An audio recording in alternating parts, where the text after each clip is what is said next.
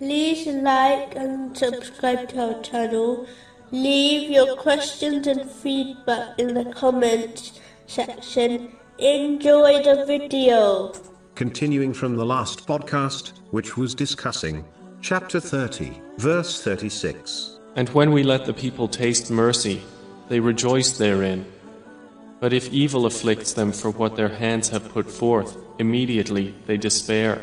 Whenever these people face good times, they walk the correct path, pleased with what Allah, the Exalted, has granted them. But when they face the darkness of difficulties, which all must face, they angrily turn away from Him. These people treat Allah, the Exalted, like a shopkeeper, and expect Him to always bless them with good times, in exchange for their insignificant and paltry good deeds. They behave as if they do Allah, the Exalted, a favor through their deeds, as if He needs them. This is a foolish mentality to adopt as Allah, the Exalted, in independent of the entire creation. The righteous deeds of people only benefit them, as they will be rewarded for it. Moving on to chapter 30, verse 37. Do they not see that Allah extends provision for whom He wills and restricts it?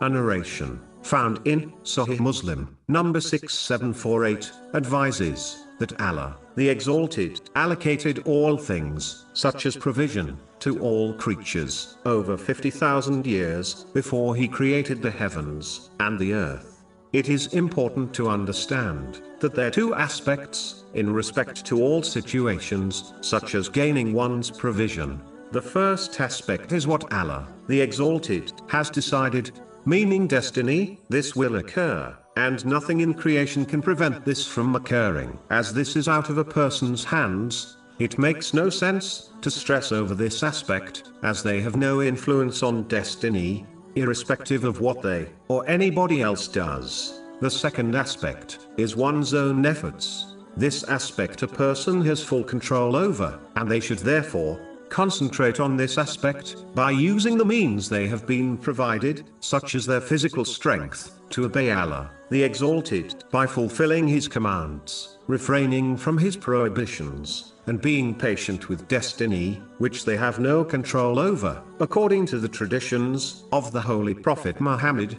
peace and blessings be upon him. This includes striving to gain lawful provision, in order to fulfill their needs and the needs of their dependents. To conclude, a Muslim should never waste time stressing over things they have no control or influence over. Instead, they should use the means they possess and act on those things which they have control over. This is what Allah, the Exalted, has commanded.